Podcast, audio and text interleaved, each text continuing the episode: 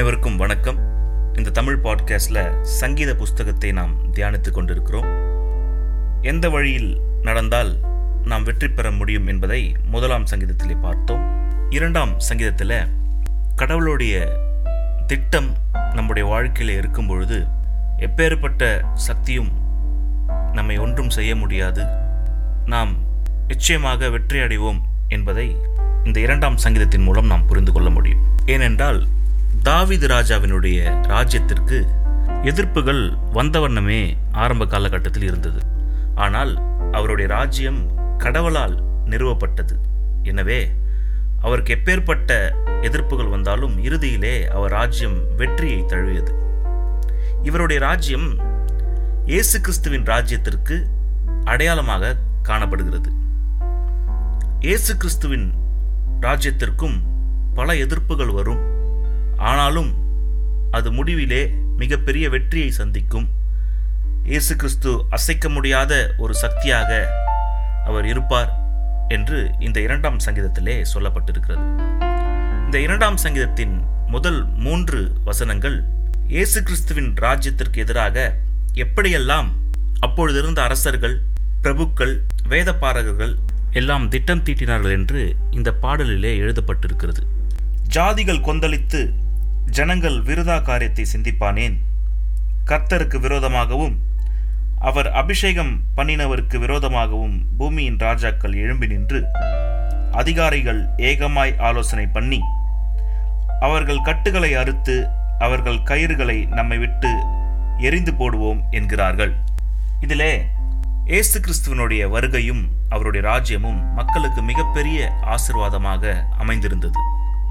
ஆனாலும் இங்கே அநேக ஜாதிகள் அநேக ஜனங்கள் அவரை குறித்து விரோதம் பாராட்டி அப்பொழுதிருந்த ராஜாக்கள் அவருடைய ராஜ்யத்தை ஏற்க மறுத்து அவரை எதிர்த்தார்கள். ஏனென்றால் இயேசு கிறிஸ்துவினுடைய ராஜ்யம் பரலோகத்துக்கு உரியதாக இருந்தது. இன்னும் தெளிவாக சொல்ல வேண்டுமென்றால் இயேசு கிறிஸ்து உலகம் முழுவதும் சபைகளை உருவாக்கி அந்த சபை வழியாக மக்களுக்கு இறை சட்டங்களை கற்றுக் கொடுத்து அவர்களை பண்படுத்தி பிதாவினிடத்தில் கொண்டு போய் சேர்ப்பதற்கான திட்டம் இயேசு வைத்திருந்தார். இதுதான் அவருடைய ராஜ்யத்தின் திட்டமாக இருந்தது. இந்த திட்டத்திலே அப்பொழுதிருந்த அரசர்களுக்கும் ராஜாக்களுக்கும் எந்த ஒரு ஆதாயமும் இல்லாததனால அவர்கள் இவரை எதிர்க்க தொடங்கினார்கள். ஒருவேளை அவர்களுக்கு ஏதாவது ஒரு ஆதாயம் இவருடைய அரசாட்சியில் இருந்திருக்கும் என்றால் அவர்கள் அவரை எதிர்த்திருக்க மாட்டார்கள். ஆதாயமில்லாத பிற ஜனங்கள் பிற ஜாதிகள் பிற மத குருக்கள் அனைவரும் சேர்ந்து அவருக்கு விரோதமாய் எதிர்த்து கொண்டிருந்தார்கள் என்று இந்த முதல் மூன்று வசனங்களிலே சொல்லப்பட்டிருக்கிறது. அடுத்த நான்காம் வசனத்தில் பரலோகத்தில் வீற்றிருக்கிறவர் நகைப்பார் ஆண்டவர் அவர்களை இகழ்வார். அப்பொழுது அவர் தமது கோபத்திலே அவர்களோடு பேசி தமது உக்கிரத்திலே அவர்களை கலங்க பண்ணுவார். நான் என்னுடைய பரிசுத்த பர்வதமாகிய சியோன் மீதில் என்னுடைய ராஜாவை அபிஷேகம் பண்ணி வைத்தேன் என்றார். இப்படி கடவுளுடைய திட்டத்தோடு வந்திருக்கும் இயேசு கிறிஸ்துவுக்கு எதிராக அப்பொழுது இருந்த அரசர்களும் ராஜாக்களும் திட்டம் தீட்டுவதை பார்த்து பரலோகத்தில் வீற்றிருக்கிறவர் நகைப்பார் கடவுள் அவர்களை இகழ்வார் என்று எழுதப்பட்டிருக்கிறது. அப்படியாக நம்முடைய வாழ்விலும் கடவுளுடைய திட்டம் இருக்குமேயானால் கடவுளுடைய திட்டம் என்பது நாம் எப்பொழுது கடவுளுடைய பாதையில் நடக்கிறோமோ அப்பொழுது நாம் கடவுளுடைய திட்டத்தை அறிந்து கொள்ள முடியும். கடவுளுடைய திட்டத்தின்படி நாம் நடக்கும் பொழுது எப்பேற்பட்ட எதிர்ப்புகளோ விரோதங்களோ நம்மை தோற்கடிப்பதற்கு அநேக திட்டங்கள் தீட்டப்பட்டாலும் அது நிறைவேறாமல் போகும்.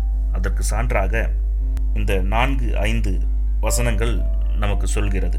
அப்பொழுது அவர் தமது கோபத்திலே அவர்களோடு பேசி தமது உக்கிரத்திலே அவர்களை கலங்க பண்ணுவார்.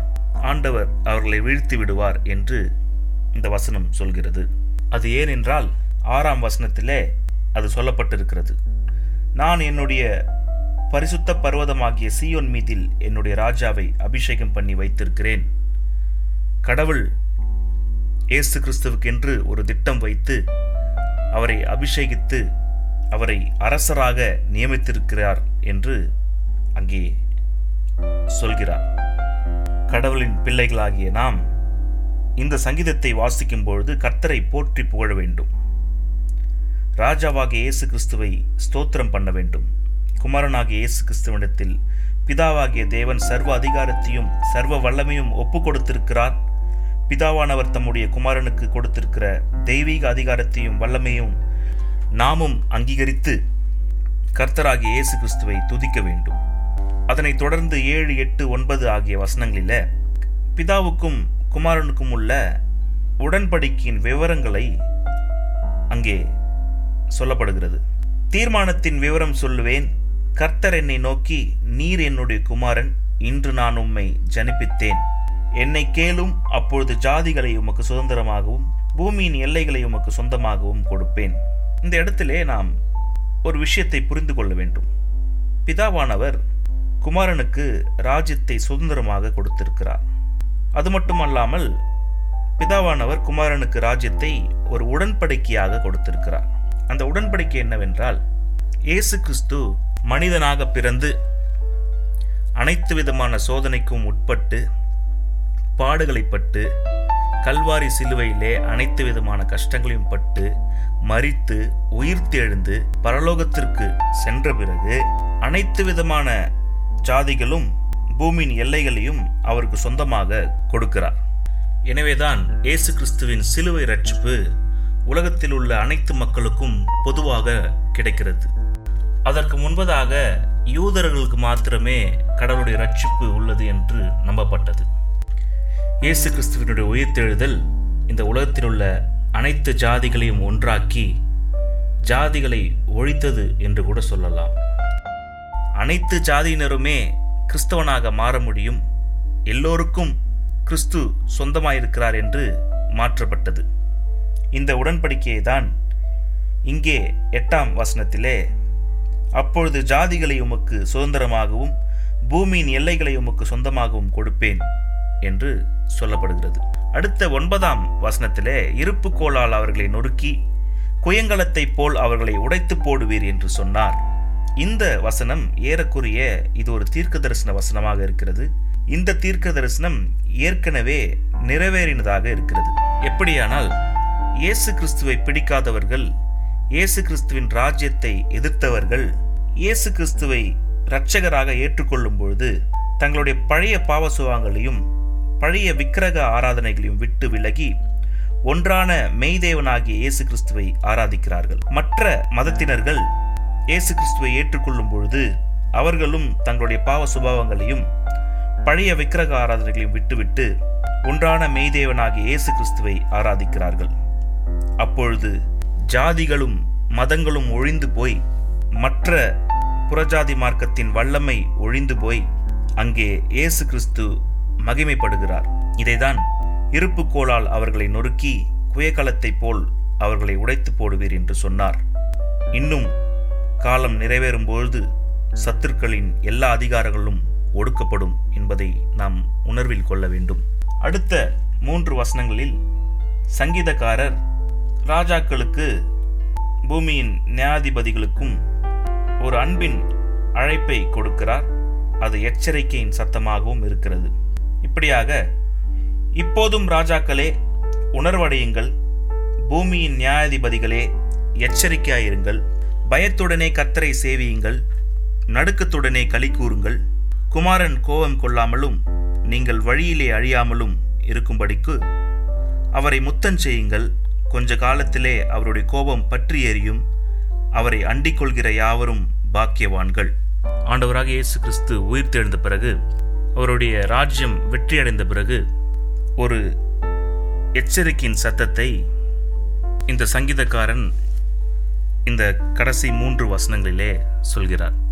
இந்த மூன்று வசனம் இப்பொழுது இருக்கிற காலகட்டங்களுக்கு கூட அது பொருத்தமான ஒரு எச்சரிக்கையாக இருக்கிறது. அதாவது பூமியின் ராஜாக்களே உணர்வடையுங்கள். பூமியின் நியாயாதிபதிகளே எச்சரிக்கையாருங்கள் பயத்துடனே கத்தரை சேவியுங்கள் நடுக்கத்துடனே களி கூறுங்கள் கடவுளுக்கு விரோதமான காரியங்களை இன்னும் செய்து கொண்டிருக்காதீர்கள் விக்கிரகத்தை விட்டுவிட்டு ஆண்டவரை சேவியுங்கள். குமாரன் கோபம் கொள்ளாமலும் நீங்கள் வழியிலே அழியாமலும் இருக்கும்படிக்கு அவரை முத்தம் செய்யுங்கள். கொஞ்ச காலத்திலே அவருடைய கோபம் பற்றி எறியும் அவரை அண்டிக் கொள்கிற யாவரும் பாக்கியவான்கள். அதாவது இன்னும் கொஞ்ச காலங்களிலே அவர் கோபம் கொள்வார். ஆகவே அதற்கு முன்பதாக மனம் திரும்புங்கள் என்று சங்கீதக்காரன் இங்கே ராஜாக்களையும் உலக தலைவர்களையும் எச்சரிக்கின்றார். இங்கே அவரை முத்தம் செய்யுங்கள் என்று நாம் ஆராதிக்க வேண்டிய விதத்தை பற்றி இங்கே சொல்லப்பட்டிருக்கிறது. இது ஒரு அடையாள வாக்கியம். நாம் பரிசுத்த முத்தத்தோட கர்த்தரை ஆராதிக்க வேண்டும். யூதாஸ் காரியத்து இயேசு கிறிஸ்துவை காட்டிக் கொடுப்பதற்காக முத்தம் செய்தான். நம்முடைய முத்தம் வஞ்சிக்கிற முத்தமாகவோ ஏமாற்றுகிற முத்தமாகவோ காட்டிக் கொடுக்கிற முத்தமாகவோ இருக்கக்கூடாது. நம்முடைய முத்தம் பரிசுத்த முத்தமாகவும் விசுவாசிக்கிற முத்தமாகவும் மெய்யாய் ஆராதிக்கிற முத்தமாகவும் இருக்க வேண்டும். நம்முடைய முத்தத்தில் அன்பு நிரம்பி இருக்க வேண்டும். பாவியாகிய ஒரு பெண் இயேசு கிறிஸ்துவனுடைய பாதங்களை தன் கண்ணீரினால் நனைத்து தன் தலை முடியினாலே துடைத்து அவருடைய பாதங்களை முத்தம் செய்து பரிமள தளத்தை பூசினாள் என்று ஒரு பகுதியிலே நாம் படிக்கின்றோம். இயேசு கிறிஸ்து இந்த சம்பவத்தை பற்றி சொல்லும் பொழுது எவனுக்கு அதிகம் மன்னிக்கப்படுகிறதோ அவன் அதிகமாய் அன்பு கூறுவான் என்று சொல்லுகிறார். இயேசு கிறிஸ்துவை நாம் முத்தம் செய்யும்பொழுது அவர் நம்மை அதிகமாய் மன்னித்திருப்பதை நாம் நினைவு கூற வேண்டும்.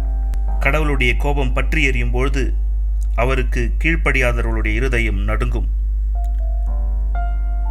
அவர்கள் பயத்தினால் கலங்குவார்கள். கர்த்தருக்கு கீழ்ப்படிந்து ஜீவிக்கிறவர்களோ தங்களுடைய தலைகளை உயர்த்தி சந்தோஷமாய் கர்த்தரை துதித்து ஆர்ப்பரிப்பார்கள். இந்த சங்கீதத்தை நாம் பயபக்தியாய் பாடும்பொழுது தேவனுடைய அன்பையும் அவருடைய கோபத்தையும் நினைவு கூற வேண்டும். தேவனிடத்தில் நாம் பரிசுத்தமாய் அன்பு கூற வேண்டும். நம்முடைய இருதயத்தில் இயேசு கிறிஸ்துவை பற்றி சிந்தனை நிரம்ப இருக்க வேண்டும். நம்முடைய நம்பிக்கையை நாம் கர்த்தராக இயேசு கிறிஸ்துவின் மீது மாத்திரமே பூரணமாய் வைத்திருக்க வேண்டும். கடவுளுடைய திட்டம் நம்மோடு இருக்கும் பொழுது நாம் நிச்சயம் வெற்றி பெற முடியும் என்பதையும் இந்த சங்கீதத்தின் வழியாக நாம் கற்றுக்கொள்ள வேண்டும். எப்படி தாவிதோடைய ராஜ்யம் இயேசு கிறிஸ்துவின் ராஜ்யத்திற்கு அடையாளமாக இருந்ததோ இயேசு கிறிஸ்துவின் ராஜ்யம் நமக்கெல்லாம் ஒரு எடுத்துக்காட்டாக இருக்க வேண்டும். எப்படி? பிதா தன்னுடைய குமாரனை நேசித்து அபிஷேகித்து அவருடைய ராஜ்யத்தை வெற்றி பெறச் செய்தாரோ?